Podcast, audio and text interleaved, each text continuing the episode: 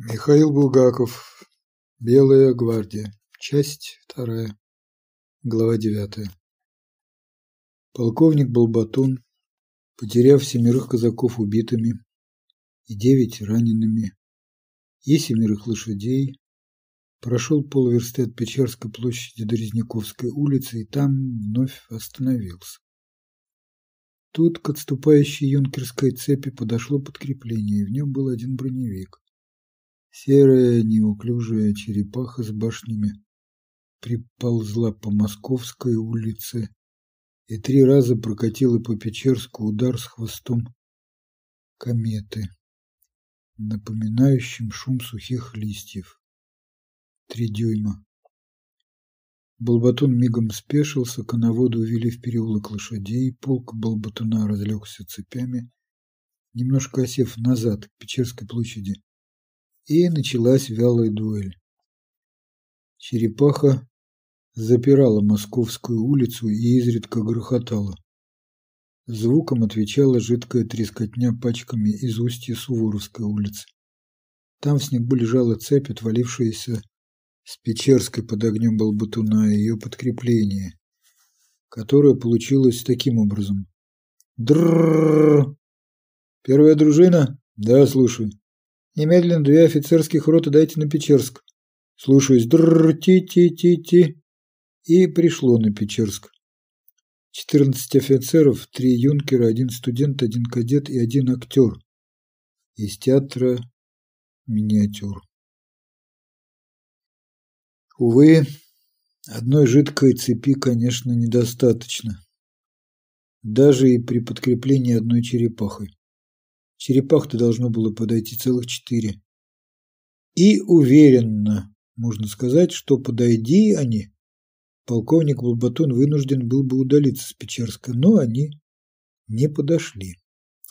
Случилось это потому, что в броневой дивизион Гетмана, состоявший из четырех превосходных машин, попал в качестве командира второй машины никто иной, как знаменитый прапорщик лично получивший в мае 1917 года из рук Александра Федоровича Керенского Георгиевский крест Михаил Семенович Шполянский.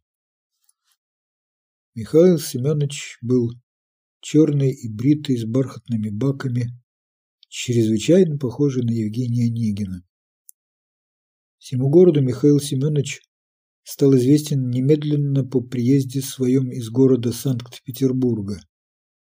Михаил Семенович прославился как превосходный чтец в клубе «Прах» своих собственных стихов «Капли Сатурна» и как отличнейший организатор поэтов и председатель городского поэтического ордена «Магнитный триолет». Кроме того, Михаил Семенович не имел себе равных как оратор Кроме того, управлял машинами как военными, так и типа гражданского. Кроме того, содержал балерину городского оперного театра Мусю Форд и еще одну даму, имени которой Михаил Семенович как джентльмен никому не открывал, имел очень много денег и щедро раздавал их взаймы членам магнитного триолета. Пил белое вино, играл в железку, купил картину «Купающаяся венецианка», ночью жил на Крещатике, утром в кафе Бильбоке, днем в своем уютном номере лучшей гостиницы «Континенталь», вечером в Прахе, на рассвете писал научный труд «Интуитивное у Гоголя». Гетманский город погиб часа на три раньше, чем ему следовало бы. Именно из-за того, что Михаил Семенович 2 декабря 1918 года вечером в Прахе заявил Степанову, Шейеру, Слоных и Черемшину, головка магнитного триолета, следующее. Все мерзавцы. И Гетман, и Петлюра. Но Петлюра, кроме того, еще и погромщик. Самое главное, впрочем, не в этом. Мне стало скучно потому что я давно не бросал бомб. По окончании в прахе ужина, за который уплатил Михаил Семенович, его Михаил Семеновича одетого в дорогую шубу с бобровым воротником и цилиндр, провожал весь магнитный триолет. И пятый, некий пьяненький в пальто с козьим мехом. О нем Шполянскому было известно немного. Во-первых, что он болен сифилисом, во-вторых, что он написал богоборческие стихи, которые Михаил Семенович, имеющий большие литературные связи, пристроил в один из московских сборников, и в-третьих, что он Русаков, сын библиотекаря. Человек с сифилисом плакал на свой козий мех под электрическим фонарем Крещатика и, впиваясь в бобровые манжеты Шполянского, говорил «Шполянский, ты самый сильный из всех в этом городе, который гниет так же, как и я. Ты так хорош, что тебе можно простить даже твое жуткое сходство с Онегиным. Слушай, Шполянский, это неприлично походить на Онегина. Ты как-то слишком здоров. В тебе нет той благородной червоточины, которая могла бы сделать тебя действительно выдающимся человеком наших дней. Вот я гнию и горжусь этим. Ты слишком здоров. Но ты силен, как винт, поэтому винтись туда, винтись ввысь. Вот так. И сифилитик показал, как нужно это делать. Обхватив фонарь, он действительно винтился возле него, став каким-то образом длинным и тонким, как уж. Проходили проститутки мимо в зеленых, красных, черных и белых шапочках, красивые, как куклы, и весело бормотали винту. Занюхался твою мать. Очень далеко стреляли пушки, и Михаил Семенович действительно походил на Онегина под снегом, летящим в электрическом свете. «Иди спать», — говорил он винту сифилитику, немного отворачивая лицо, чтоб тот не кашлянул на него. «Иди». Он толкал концами пальцев козье пальто в грудь. Черные лайковые перчатки касались вытертого шевиота, и глаза у толкаемого были совершенно стеклянными. Разошлись. Михаил Семенович подозвал извозчика, крикнул ему «Малопровальная!» и уехал. А козий мех, пошатываясь, пешком отправился к себе на подол. В квартире библиотекаря ночью на подоле перед зеркалом, держа зажженную свечу в руке, стоял обнаженный до пояса владелец козьего меха. Страх скакал в глазах у него, как черт, руки дрожали, и сифилитик говорил, и губы у него прыгали, как у ребенка. Боже мой, боже мой, боже мой, ужас, ужас, ужас. Ах, этот вечер, я несчастлив. Ведь это был же со мной и Шейер, и вот он здоров, он не заразился, потому что он счастливый человек. Может быть, пойти убить эту самую Лельку, но какой смысл? Кто мне объяснит, какой смысл? О, Господи, Господи! Мне двадцать четвертый год, и я мог бы, мог бы, пройдет пятнадцать лет, может быть, меньше, и вот разные зрачки, гнущиеся ноги, потом безумные идиотские речи, а потом я гнилой мокрый труп. Обнаженное до пояса худое тело отражалось в пыльном трюмо, свеча нагорала в высоко поднятой руке, и на груди была видна нежная и тонкая звездная сыпь. Слезы неудержимо текли по щекам больного. Тело его тряслось и колыхалось. Мне нужно застрелиться, но у меня на это нет сил. К чему тебе, мой Бог, я буду лгать? К чему тебе я буду лгать, мое отражение? Он вынул из ящика маленького дамского письменного стола тонкую книгу, отпечатанную на сквернейшей серой бумаге. На обложке ее было напечатано красными буквами. Фантомисты и футуристы. Стихи А. Шполянского, Б. Фридмана, В. Шаркевича и Русакова. Москва. 1918. На странице 13 раскрыл бедный больной книгу и увидал знакомые строки. Ив Русаков. Богово логово. Раскинут в небе дымный лог, как зверь сосущий лапу, и великий сущий папа, медведь мохнатый, бог в берлоге, логе, бейте бога, звук алый, боговой битвы, встречаю матерной молитвой. Ах, ах! Стиснув зубы, болезненно застонал больной. «Ах!» — повторил он в неизбывной муке. Он с искаженным лицом вдруг плюнул на страницу со стихотворением и бросил книгу на пол. Потом опустился на колени и, крестясь мелкими дрожащими крестами, кланяясь и касаясь холодным лбом пыльного паркета, стал молиться, возводя глаза к черному безотрадному окну. Господи, прости меня и помилуй за то, что я написал эти гнусные слова. Но зачем же ты так жесток? Зачем? Я знаю, что ты меня наказал. О, как страшно ты меня наказал. Посмотри, пожалуйста, на мою кожу. Клянусь тебе всем святым, всем дорогим на свете, памятью мамы покойницы. Я достаточно наказан, я верю в тебя. Верю душой, телом, каждую нитью мозга. Верю и прибегаю только к тебе, потому что нигде на свете нет никого, кто бы мог мне помочь. У меня нет никакой надежды ни на кого, кроме как на тебя. Прости меня и сделай так, чтобы лекарства мне помогли. Прости меня, что я решил, будто бы тебя нет. Если бы тебя не было, я был бы сейчас жалкой паршивой собакой без надежды. Но я человек и силен только потому, что ты существуешь. Во всякую минуту я могу обратиться к тебе с мольбой о помощи. я верю, что ты услышишь мои мольбы, простишь меня и вылечишь. Излечи меня, о Господи, забудь о той гнусности, которую я написал в припадке безумия, пьяный, под кокаином.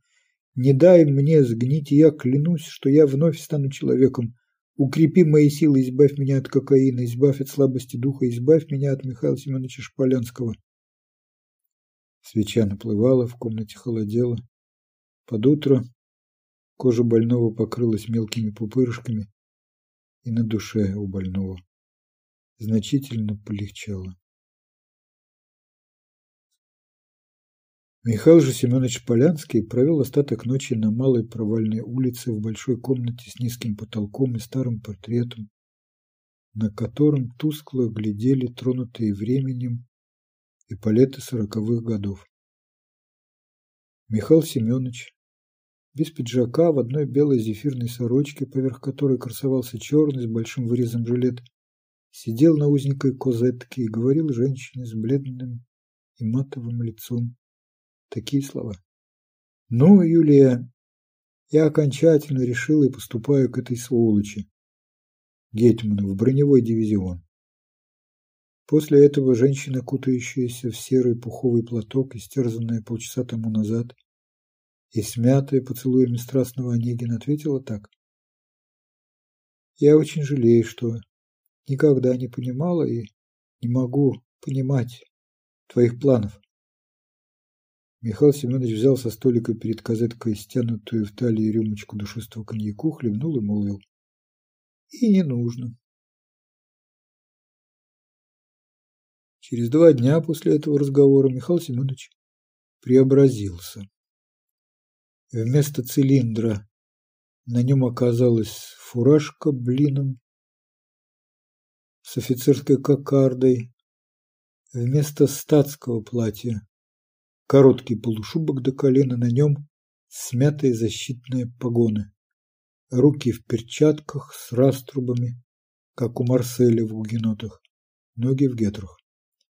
Весь Михаил Семенович с ног до головы был вымазан в машинном масле, даже лицо, и почему-то в саже. Один раз, и именно 9 декабря, две машины ходили в бой под городом, и, нужно сказать, успех имели чрезвычайный. Они проползли верст двадцать по шоссе, и после первых же их трехдюймовых ударов и пулеметного воя петлюровские цепи бежали от них. Прапорщик Страшкевич, румяный энтузиаст и командир четвертой машины, клялся Михаилу Семеновичу, что все четыре машины, ежели бы их выпустить разом, одни могли бы отстоять город. Разговор этот происходил девятого вечером, а одиннадцатого в группе Щура, Копылова и других наводчики, два шофера и механик.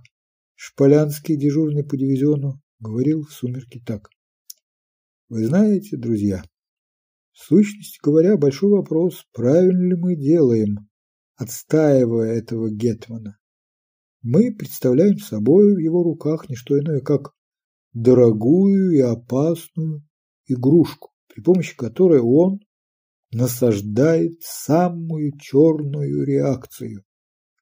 Кто знает, быть может, столкновение Петлюры с Гетманом исторически показано, и из этого столкновения должна родиться третья историческая сила и, возможно, единственно правильная. Слушайте, обожали Михаила Семеновича за то же, за что его обожали в клубе «Прах», за исключительное красноречие.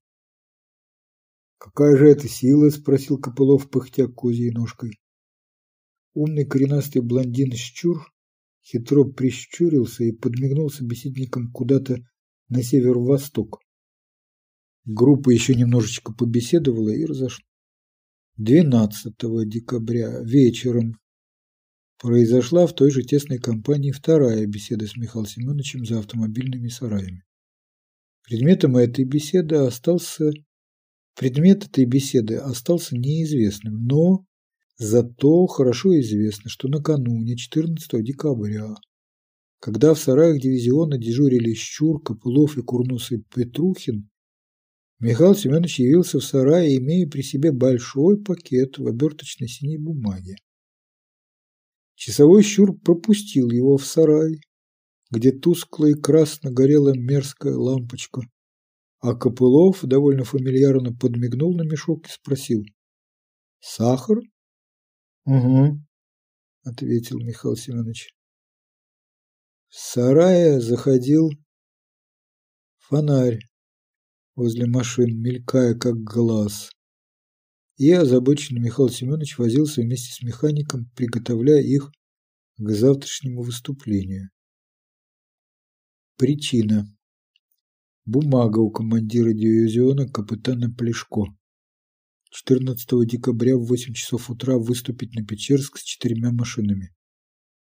Совместные усилия Михаила Семеновича и механика к тому, чтобы приготовить машины к бою, дали какие-то странные результаты. Совершенно здоровые еще накануне три машины. Четвертая была в бою под командой Страшкевича. В утро 14 декабря не могли двинуться с мест, словно их разбил паралич. Что с ними случилось, никто понять не мог. Какая-то дрянь осела в жиклерах, и сколько их не продували шинными насосами, ничего не помогало. Утром возле трех машин в мутном рассвете была горестная суета с фонарями. Капитан Плешко был бледен, оглядывался, как волк, и требовал механика. Тут-то и начались катастрофы. Механик исчез. Выяснилось, что адрес его в дивизионе, вопреки всяким правилам, совершенно неизвестен. Прошел слух, что механик внезапно заболел сыпным тифом. Это было в восемь часов. А в восемь часов тридцать минут капитана Плешко постиг второй удар. Прапорщик Шполянский, уехавший в четыре часа ночи после возни с машинами на Печерск на мотоциклетке, управляемой Щуром, не вернулся возвратился один щур и рассказал горестную историю. Мотоциклетка заехала в верхнюю телечку, и тщетно щур отговаривал прапорщика Шполянского от безрассудных поступков. Означенный Шполянский, известный всему дивизиону своей исключительной храбростью, оставив щура и взяв карабин и ручную гранату, отправился один во тьму на разведку железнодорожному полотну. Щур слышал выстрелы. Щур совершенно уверен, что передовой разъезд противника. Заскочивший в телечку встретил Шполянского и, конечно, убил его в неравном бою. Щур ждал прапорщика два часа, хотя тот приказал ждать его всего лишь один час. После этого вернуться в дивизион, дабы не подвергать опасности себя и казенную мотоциклетку номер 8175. Капитан Плешко стал еще бледнее после рассказа Щура. Птички в телефоне из штаба Гетмана и генерала Картузова вперебой пели и требовали выхода машин. В девять часов вернулся на четвертой машине с позиции румяный энтузиаст Страшкевич, и часть его румянца передалась на щеки командиру дивизиона. Энтузиаст повел машину на Печерск, и она, как уже было сказано, заперла Суворовскую улицу.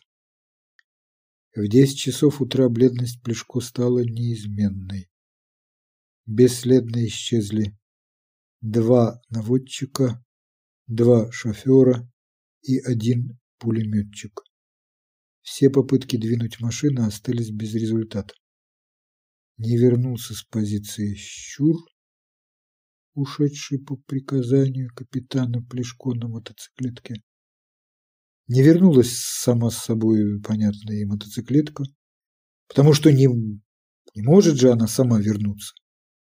Птички в телефонах начали угрожать. Чем больше расцветал день, тем больше чудес происходило в дивизионе. Исчезли артиллеристы Дуван и Мальцев и еще парочка пулеметчиков. Машины приобрели какой-то загадочный и заброшенный вид. Возле них валялись гайки, ключи и какие-то ведра. А в полдень... В полдень исчез сам командир дивизиона капитан Плешко.